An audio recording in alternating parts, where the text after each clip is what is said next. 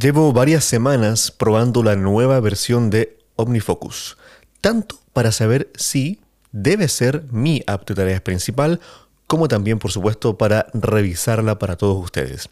En este episodio lo voy a comparar con la versión anterior, con OmniFocus 3, y voy a contestar a la gran pregunta de ¿para qué tipo de usuario es OmniFocus y particularmente OmniFocus 4? Pero antes me voy a hacer un buen café.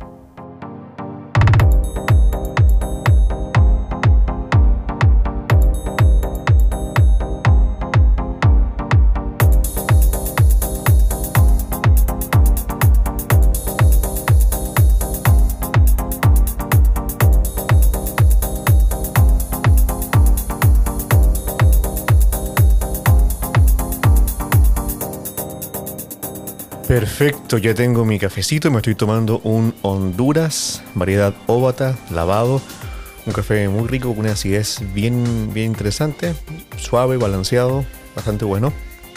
Tostado por aquí por mis amigos de 504 en Valparaíso. Em, así que un abrazo a la gente de Honduras y em, enhorabuena por su maravilloso café.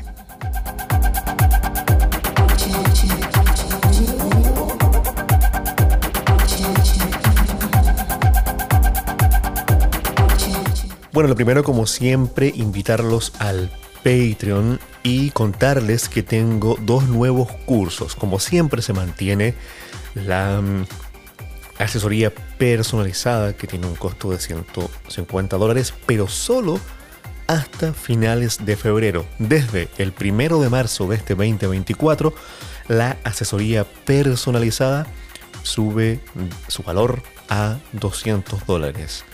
Y la verdad es que eh, quienes han tomado la asesoría saben perfectamente que es una asesoría muy completa, muy flexible, que se adapta al ecosistema que tú tengas, que se adapta a las necesidades que tú tengas y que por supuesto se adapta a eh, tu perfil de usuario, es decir, que, que lo que te acomoda más según las metodologías y por supuesto también las aplicaciones. Entonces, todo esto hacen que sea algo tan espectacular y que requiere eh, tanto tiempo de parte de ambos, de parte del equipo de productividad digital y de parte de eh, quien eh, adquiere este, esta asesoría, que realmente el valor de 150 dólares ya se me estaba quedando un poco corto, también por el aumento de los costos de la vida, al menos acá en, en mi país. Así que su valor aumenta a 200 dólares a partir del primero de marzo. Así que este es un muy buen momento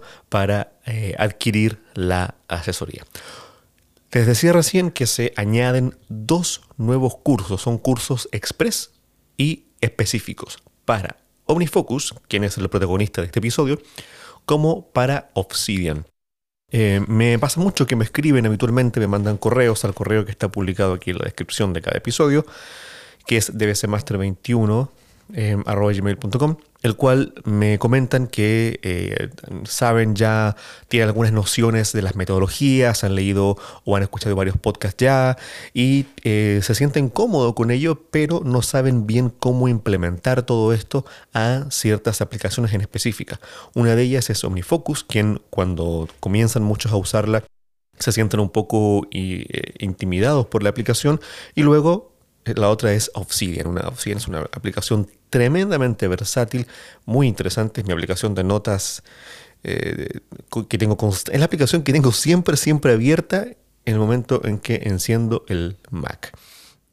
Y bueno, mucha gente, eh, Obsidian puede ser muy intimidante, para mí mismo lo fue al principio, pero ahora me siento tan cómodo con el flujo de trabajo que he desarrollado y creo que puedo desarrollar un flujo de trabajo apto para quien quiera. Entonces, estas nuevas cursos, que son uno específico de Obsidian y otro específico de OmniFocus. El de OmniFocus tendrá un valor de 30 dólares y el de Obsidian tendrá un valor de 50 dólares.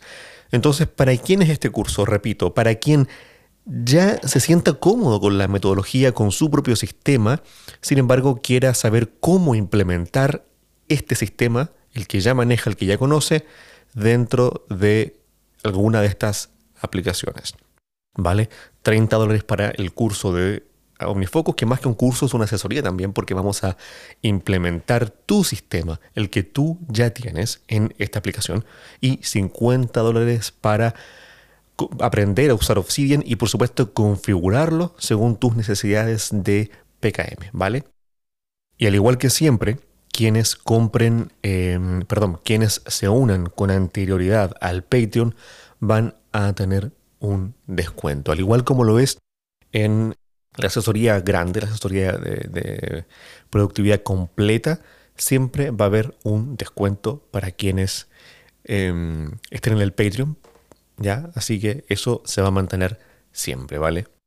Bien, lo primero que vamos a ver son las principales diferencias entre OmniFocus 3 y OmniFocus 4.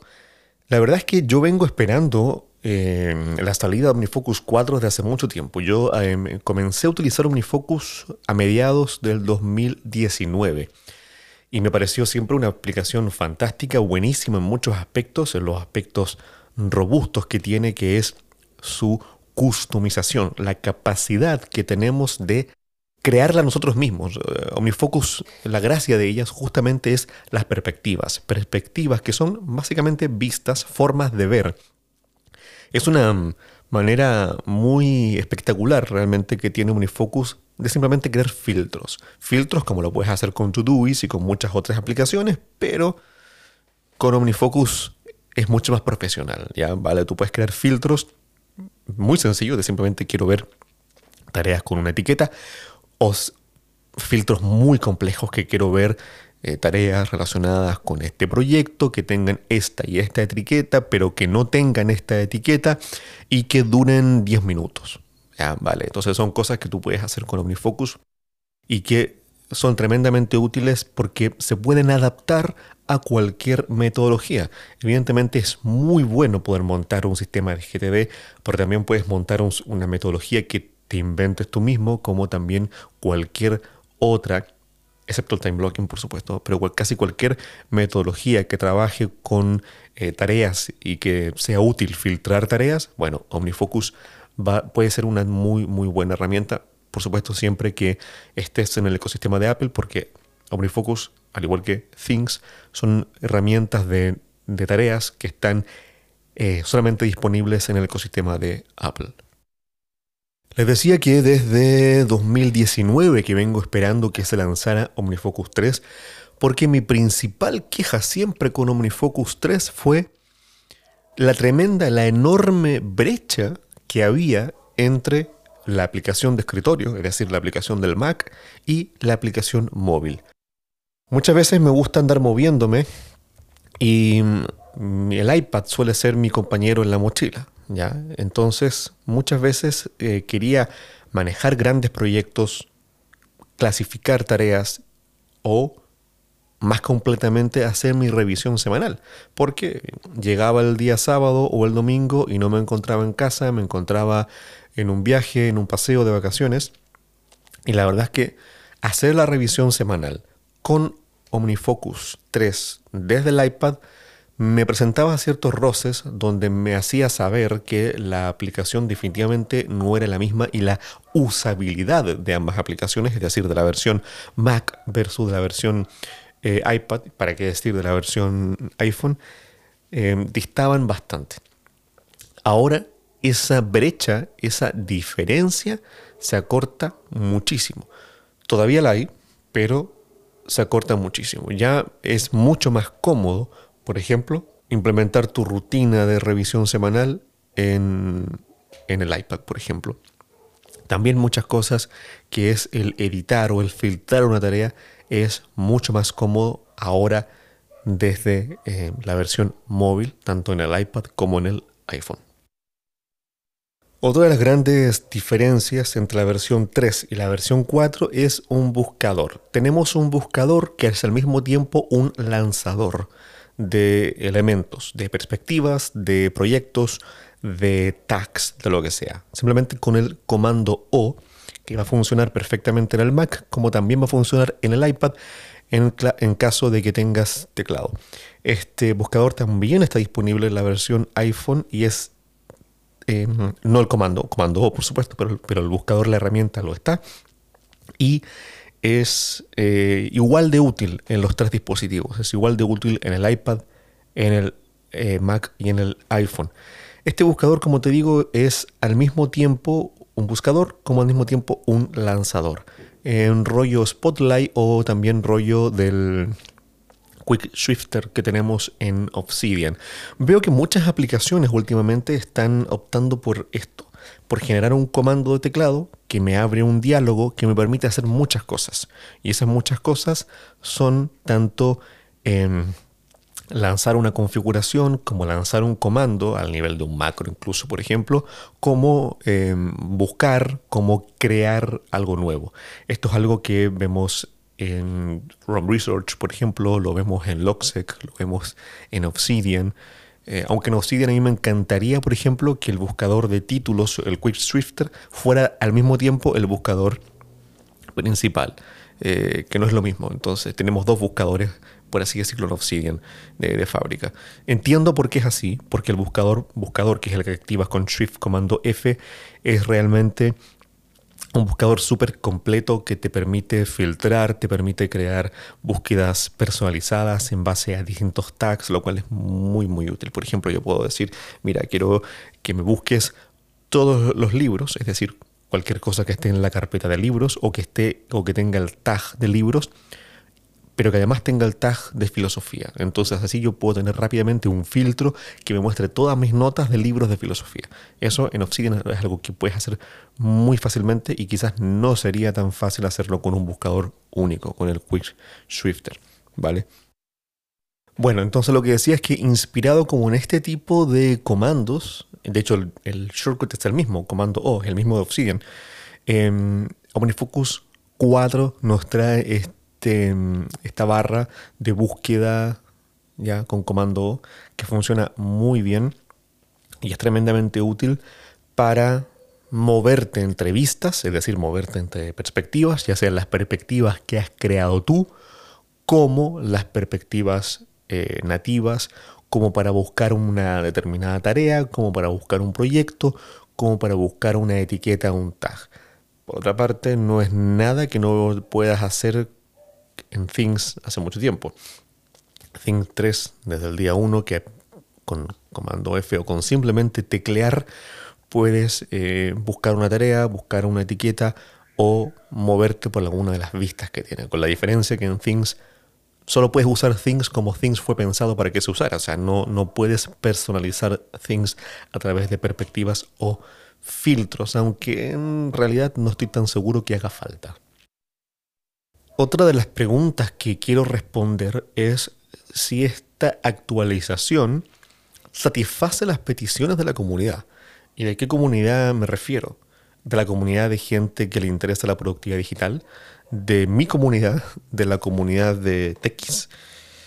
No, en realidad me refiero en particular a la comunidad de, de OmniFocus, es decir, a la comunidad de usuarios que venían desde OmniFocus 3 eh, o cualquier otra anterior?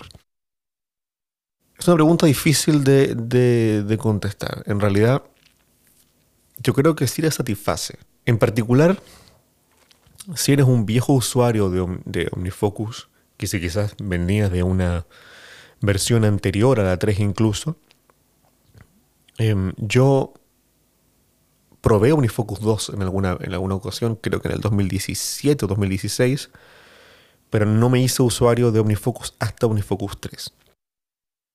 Creo que sí satisface porque creo que lo que más se demandaba a la aplicación era en primer lugar que fuera reescrita, el código quiero decir, para que su estabilidad o sobre todo su rendimiento en los dispositivos fuese mucho mejor. El salto en rendimiento entre OmniFocus 3 y 4 es enorme. Por otra parte, otro de los grandes requerimientos que, se le viene haciendo es justamente que sea una aplicación que uno pueda manejar de manera cómoda a nivel móvil y que se integre mucho mejor con el sistema operativo, o sea, con iOS. Comparándola siempre con su gran rival que es Things, la cual se integra todavía muchísimo, muchísimo realmente mejor que OmniFocus 4 aún. Por otra parte, para aquellos usuarios que venían demandando un rediseño de la interfaz de usuario, es decir, del cómo la aplicación se ve y cómo uno interactúa con la aplicación, bueno, en ese caso es completamente insatisfactorio porque si bien alguna lavada de cara un poquito más bonita es, la interfaz de usuario en sí es la misma. Yo no soy de esos usuarios que piensan que la aplicación deba cambiar su diseño. Para nada. A mí me parece que el diseño es funcional, siempre ha sido funcional. Lo que para mí sí era importante era que eh, la aplicación fuera em, mucho más usable en el iPad, sobre todo. La última pregunta a responder es, ¿para quién es OmniFocus 4? En primer lugar, para todo quien sea usuario de OmniFocus 3, ¿no? Es lógico. O sea, si tú estabas medianamente satisfecho con OmniFocus 3, si la habías comprado o estabas eh, suscrito a la aplicación, es bastante lógico que quieras dar el salto a OmniFocus 4. No creo que te vaya a decepcionar si estabas medianamente, mediocremente satisfecho con OmniFocus 3. Yo creo que vas a estar bastante más satisfecho, aunque no sé si en el 100%, al menos con OmniFocus 4. ¿Por qué no al 100%? Tengo, una, tengo la teoría de que estuvieron tanto tiempo desarrollando la, versión 3, o sea, perdón, la versión 4, que porque se mueron 5 años más o menos, ¿no? 5 o 6 años en lanzarla. Recuerdo, no recuerdo en este momento si la versión 3 es del 2019 o del 2018, pero se tardaron bastante. y había mucha gente pidiendo una actualización importante. Entonces, me da la impresión que esta versión 4 la lanzaron un poco a la rápida, un poco apurados. En algún momento, de hecho por ahí también lo comenta Emilcar en un podcast que hizo hace un par de meses, cuando recién se, lanzó OmniFocus 4, comenta ahí Emilcar que en el test flight, en esto de las betas de Apple, eh, iban lanzando versiones y en el roadmap, en el, camino, en la hoja de ruta que ellos habían marcado, me refiero a OmniGroup, la, la empresa detrás de OmniFocus, parecía que faltaba bastante para que se lanzara la versión definitiva y de un momento a otro se anuncia que se va a lanzar la versión definitiva. Esto y el hecho de que las primeras versiones de OmniFocus 4 presentaban bastantes bugs, las primeras versiones oficiales quiero decir, y desde el día 1 que estuvo disponible la, primera versión oficial, es decir, no beta de OmniFocus 4, hasta una semana después se lanzaron, se lanzaron varias em, actualizaciones para, mejorar, em, para corregir bugs principalmente. Entonces esto me, de alguna manera me confirma mi sospecha de que hicieron una jugada para lanzarla lo más rápido posible y que la aplicación al momento de su lanzamiento todavía no estaba terminada. Y creo que todavía no lo está, porque en el caso del iPhone todavía me da ciertos bugs a la hora de editar em, las características, la metadata realmente de una tarea. Me, me da problemas a la hora de editar ¿Para quién más es OmniFocus 4? Bueno, para todos aquellos que eh, estén bastante mm, contentos con la metodología de Getting Things Done y de alguna manera quieran em, tener una aplicación 100% Apple, o sea, 100% nativa de Apple, que les permita realmente eh, tener una vista de las siguientes acciones, mm, lo más cercano a cómo lo podría Em, configurar el propio David Allen. ¿Por qué? Porque tú puedes configurarla como tú quieras, como tú lo entiendas, como tú lo em, consideres que es lo más cercano a como tú entiendes el Getting Things Done. Por otra parte, si eres alguien que quiere realmente una aplicación que no le diga cómo la aplicación debe usarse, sino que tú le digas a la aplicación que se adapte a tu metodología, bueno, en ese caso también es para ti. O sea, en ese caso también es, eres eh, la clase de usuario que, que disfrutaría usar OmniFocus 4.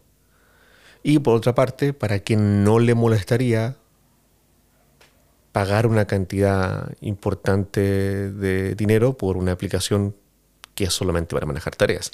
En este caso, considero que el verdadero valor de todas estas perspectivas, de todos estos filtros, es cuando manejas una enorme cantidad de proyectos. O sea, estamos hablando de una persona que activos, activos, es decir, proyectos en los que realmente estás trabajando, eh, tienes a lo mejor 30, 40, 50 proyectos en los que vas a trabajar entre esta semana y la otra. Y cuando digo entre esta semana y la otra, me refiero entre una revisión semanal y la otra. En este caso, yo creo que OmniFocus es una herramienta perfecta porque te va a permitir enfocarte en un tipo de vista, en un tipo de visión, en un tipo de filtro, lo cual va a ser mucho más cómodo y mucho más eficiente tu flujo de trabajo. Si estás en el entorno Apple, que eres una aplicación que te, que te permite llevar a cabo un sistema personalizado y que además te permita cómodamente llevar un enorme volumen de proyectos, yo creo que OmniFocus 4 es una muy buena opción y te recomiendo eh, probarla. Pero sobre todo te, voy a recomendar no, no buscar en YouTube cómo configurar OmniFocus porque te vas a encontrar con una enorme cantidad de, em, de, métodos y de flujos de trabajo eh, tremendamente complejos que cada persona se ha inventado y lo ha puesto ahí en YouTube. Hay un canal que se llama eh, Learn OmniFocus, el cual no te recomiendo ver porque cada persona muestra unos flujos de trabajo rarísimos. Em, yo cuando en el 2019 me consumí mucho ese canal y la verdad es que no me aportó nada, solamente más caos y confusión. Así que mi recomendación es entiende cómo funcionan las perspectivas y crea las mínimas perspectivas que tú necesitas para que la aplicación se acomode a ti. ¿Vale? Con eso, con eso lo tienes todo. Y si quieres eh, saltarte el flujo, la curva de aprendizaje, compra mi, mi curso de OmniFocus y juntos lo configuramos para ti, ¿vale?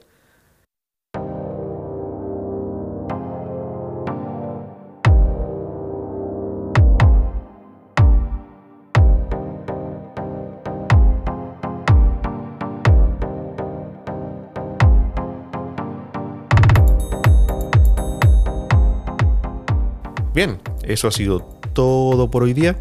En el caso de, de los Patreons en este episodio en particular no hay un bonus porque la verdad es que no considero que haya más bonus. Quizás responde la pregunta si yo uso OmniFocus sí o no. Bueno, la verdad es que en este momento no, sigo con Things porque me parece que es la eh, herramienta más cómoda para lo que yo hago, que es realmente usar un flujo bastante de GTD. O sea, yo filtro por etiquetas eh, y nada más. y, y con Things puedo hacer eso sin ningún problema, ¿vale? Así que eso, muchísimas gracias. También gracias por la espera. La verdad es que estoy haciendo episodios casi mensuales porque no, no me da el tiempo para hacerlo de otra manera. Y además tampoco creo que sea necesario eh, hacer episodios con mayor frecuencia porque importante, es importante la calidad del contenido. Y yo siempre quiero darles un contenido bien trabajado, con buenas notas, con buena investigación y con una profundidad. Y no estar dándoles cualquier contenido. Entonces prefiero que los episodios tengan cierta dilación entre uno y otro en lugar de estar ofreciéndoles episodios tan a menudo. El próximo episodio, como lo había anunciado en el grupo de Telegram de Productividad Digital, va a ser sobre las app de notas. Va a ser una breve comparativa entre algunas de las principales, ROM Research, Logseq, Obsidian y también por ahí me pidieron Noteplan. Así que sí, se incorpora Noteplan. También va a estar por ahí Craft y Notion, pero voy a centrar más en estas aplicaciones que realmente están pensadas para PKM. Es decir, eh, Obsidian, From Research van a ser los estelares del próximo episodio. ¿Vale? Un abrazo enorme y sean productivos.